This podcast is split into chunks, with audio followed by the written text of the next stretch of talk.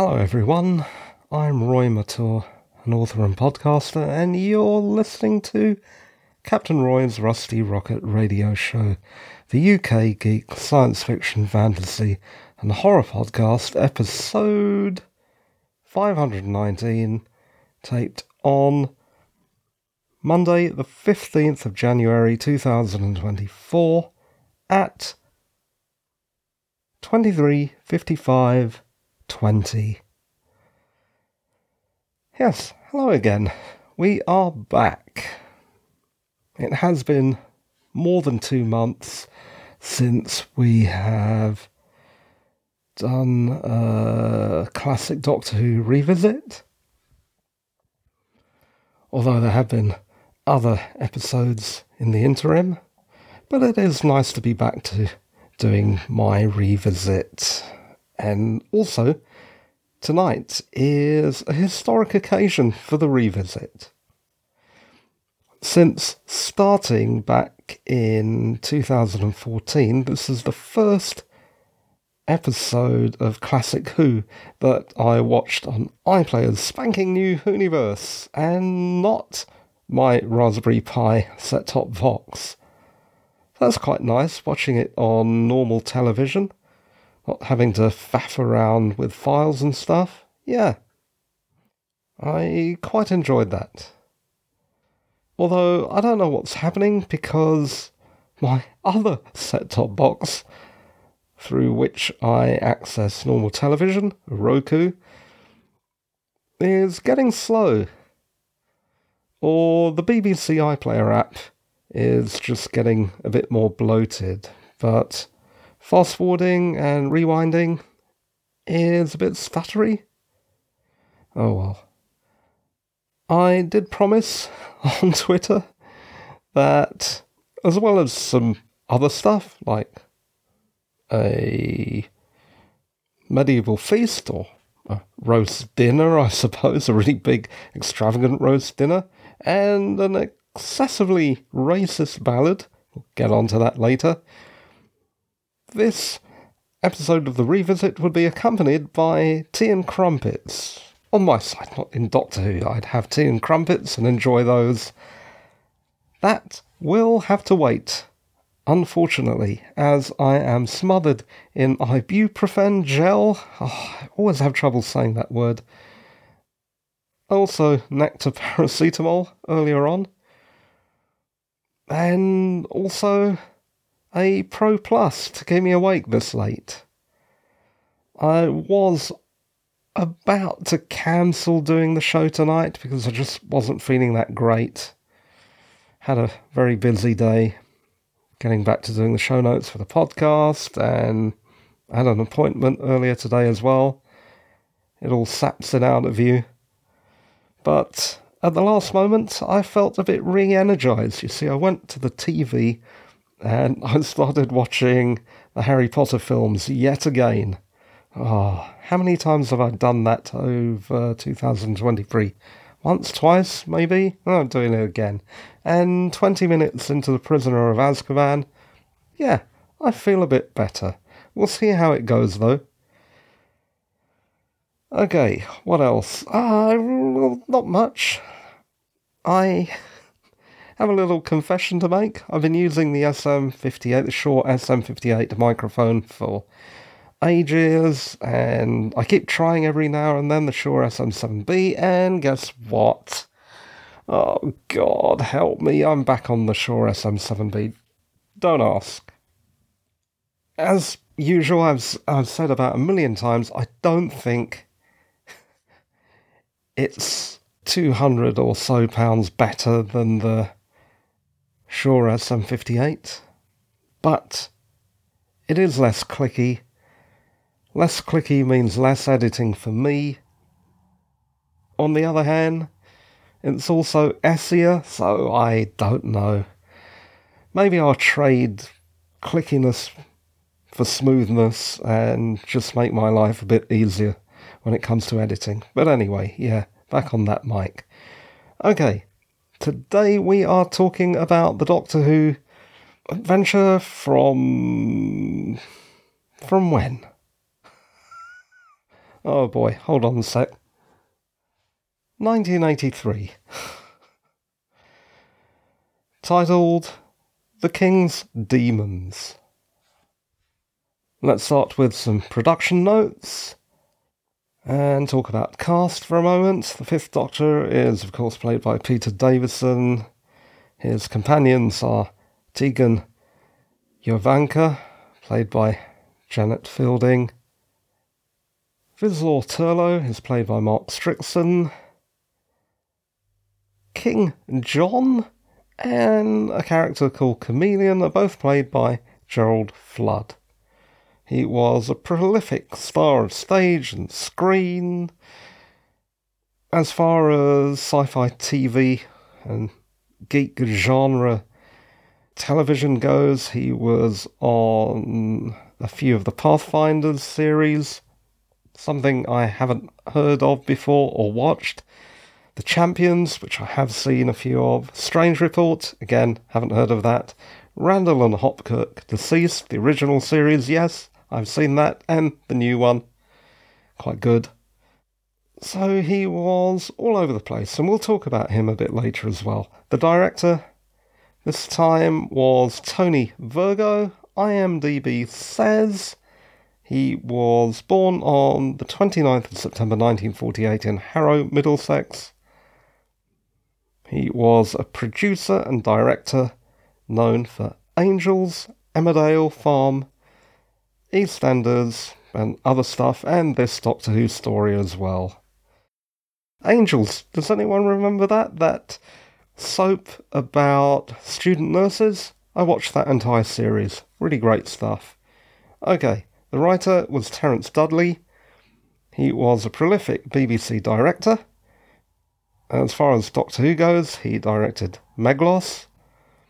His production credits include Doomwatch, which I'd like to see, haven't seen yet. I've seen a bit of Doomwatch, very Whoish.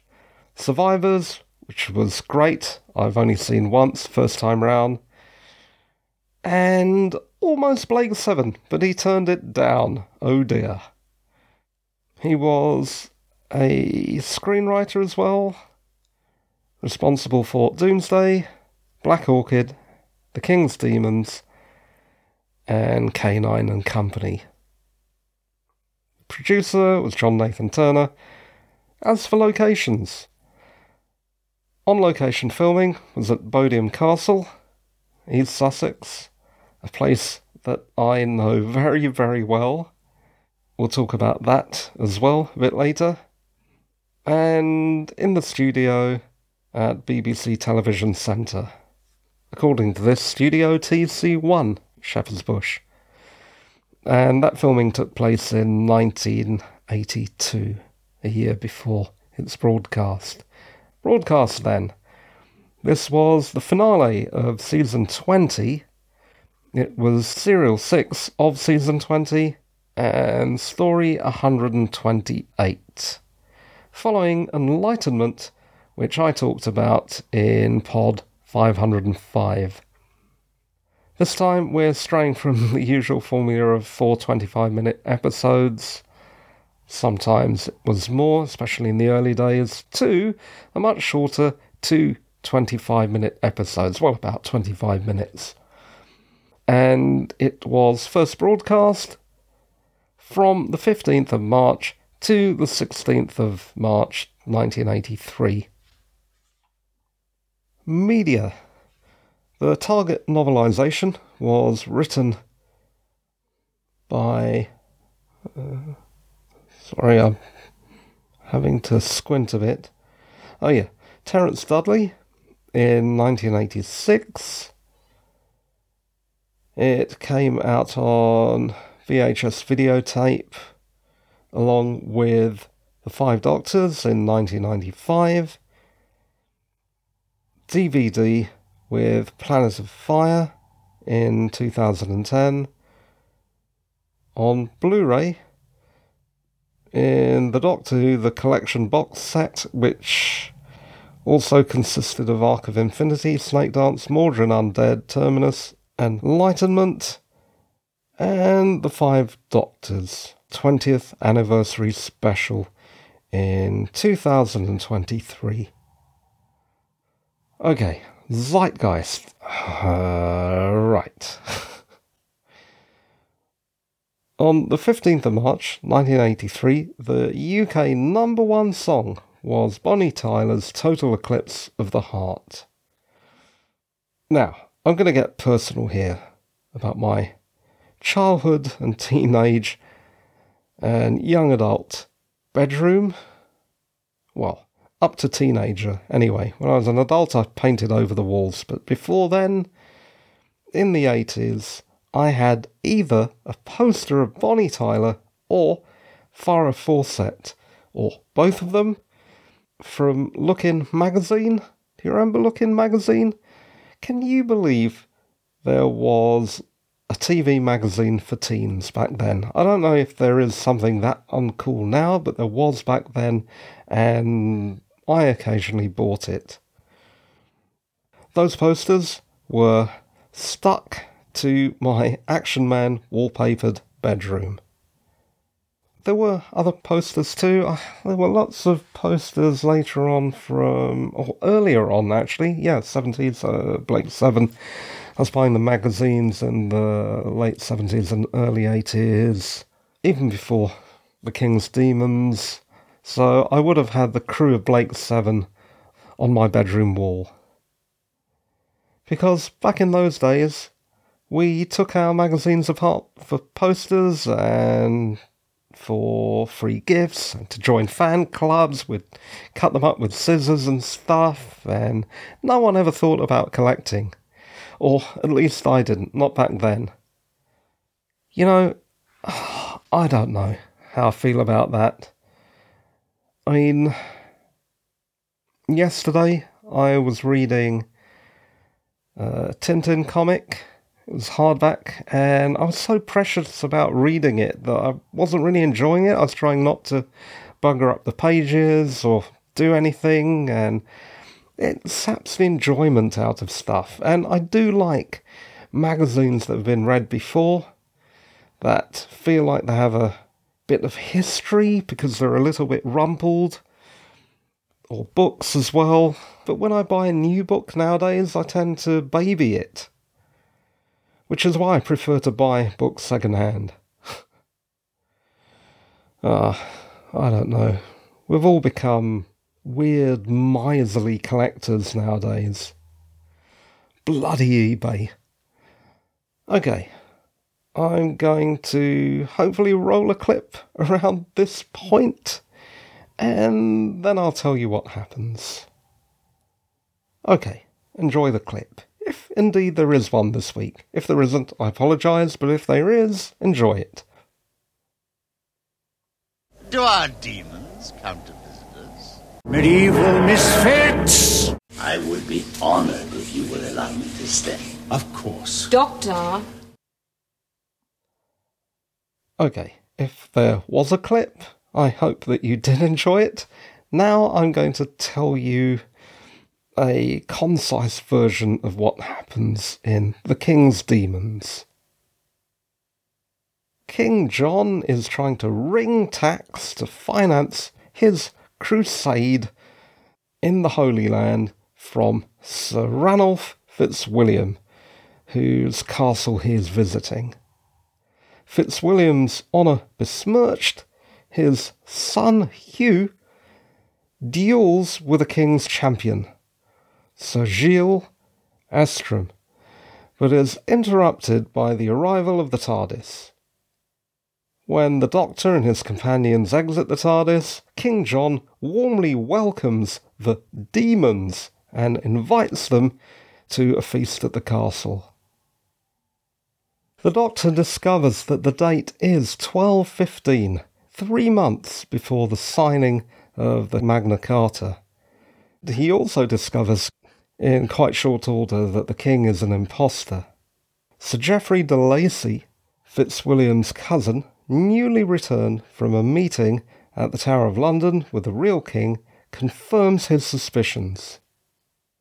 The doctor picks a fight with the king's champion and wins, the king's champion, Sir Gilles, is revealed as the Master and escapes to his TARDIS disguised as an Iron Maiden in the dungeon. Thereupon, the Doctor is knighted Sir Doctor and made the new champion. The Doctor finds the king is really an alien spy robot called Kamelion, who the Master discovered and controlled during his banishment to Xeraphas, which we talked about in Pod 487 when we talked about time flight. The Master plans to use Kamelion to prevent the Magna Carta being signed, stifling any chance of future British democracy. And then he says that his ultimate plan is, quote, with Kamelion's unique ability at my command, it's only a matter of time before I undermine the key civilizations of the universe. Chaos will reign, and I shall be its emperor. The Doctor and Master duel psychically for control of Kamelion, and the Doctor wins. The Master defeated, Kamelion joins them, the Doctor and his companions, in the TARDIS. When the Doctor says he is taking Tegan back to Earth, she protests, and instead they set course for the Eye of Orion, said by Turlough to be very beautiful. And that's a potted version of the story. Let's move on to what I thought. The most prominent thing I thought in this was Gerald Flood's portrayal of sadistic King John. It is deliciously evil. I think watching Gerald Flood's performance in this, he would have made a superb master. I'm sorry, Anthony Ainley. It is a testament to Flood's acting ability that he also does such a good job voicing the very different and gentle Kamelion robot. Still talking about King John? King John's lute accompanied ballad, Solo, is beautiful sounding, but the words are thoroughly repugnant. I'll repeat them here. They are surprisingly horrible. We sing in praise of total war, against the Saracen we abhor. To free the tomb of Christ our Lord, we'll put the known world to the sword. I mean, what the hell is wrong with King John? Well, we all know he was a bit of a git, but yeah, he's definitely a git in this. Even though he's an imposter, King John, man, he's horrible. The moment I saw the Iron Maiden, Maiden! Sorry, sorry. went a bit heavy metal for a moment. I knew that that medieval torture apparatus just had to be the Master's TARDIS. It is just so him, isn't it? So cool. Still talking about the Master, the Master disguised as the King's champion, Sir Gilles, is pretty appalling. It looks like his face is peeling off.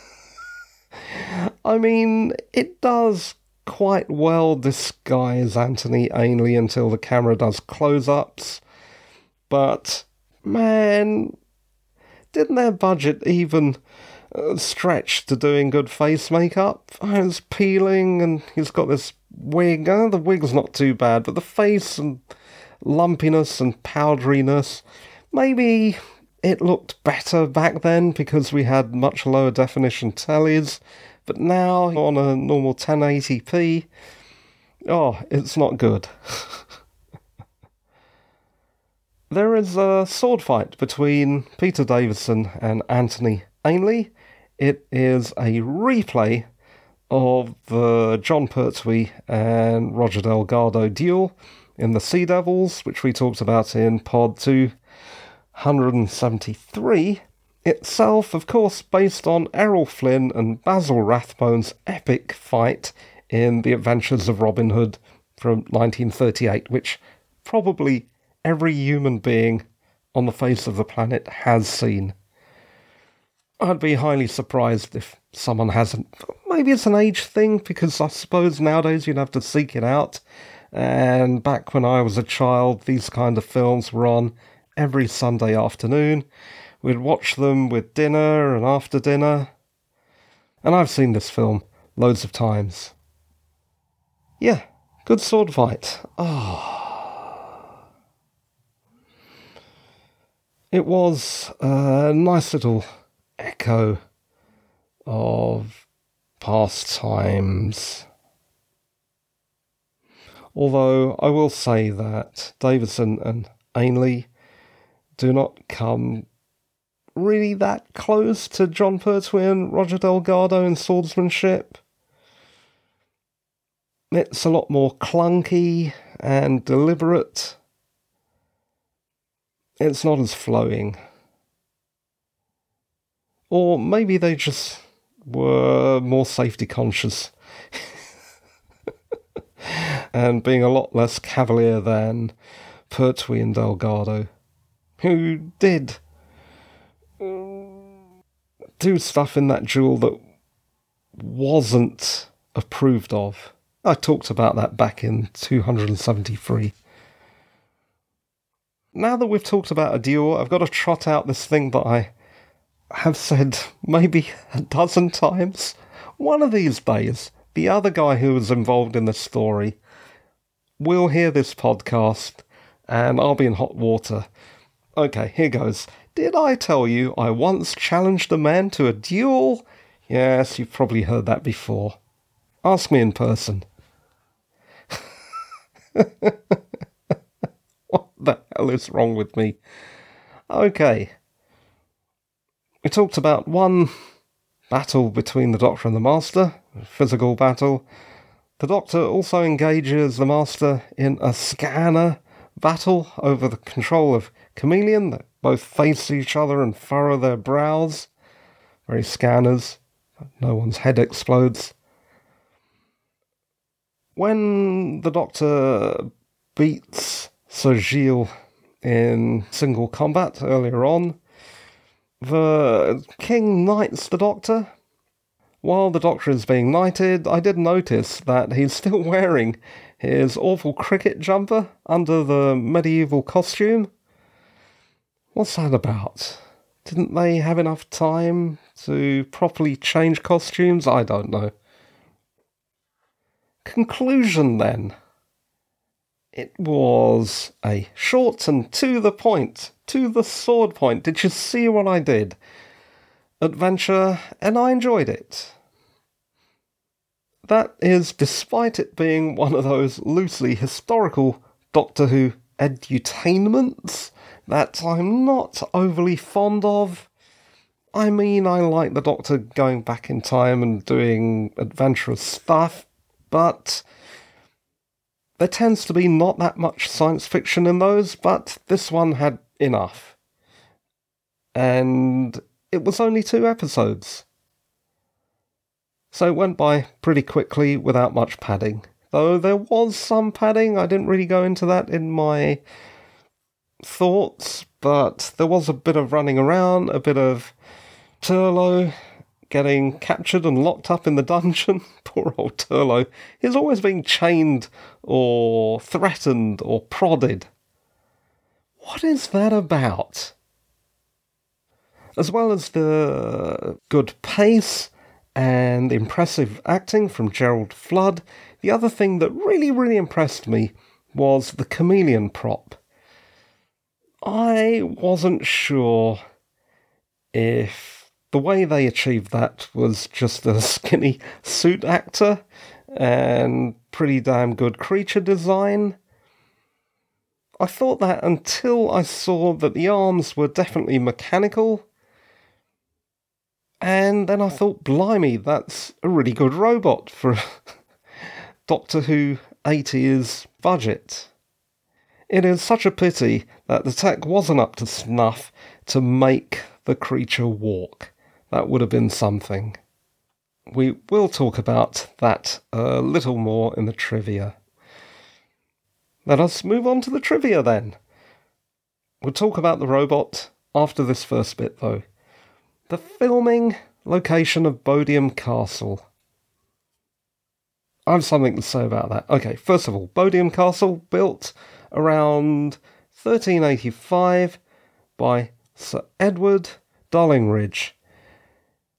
That castle was my favourite family day trip destination as a child. We have visited that place frequently. We picnicked there as well. My favourite photograph of my mother was taken there in the 1970s with a cracked Kodak Brownie 127 that leaked light and was badly patched with a sticking plaster. The reason I mentioned that bit of seemingly trivial detail is the photograph is overexposed and weird and dreamy. I've said before that if I ever released an album, it would be, I don't know, gothy, electronic, doom rock type of thing going on. And that photograph would be perfect for that kind of album. And yeah, that's where they filmed it.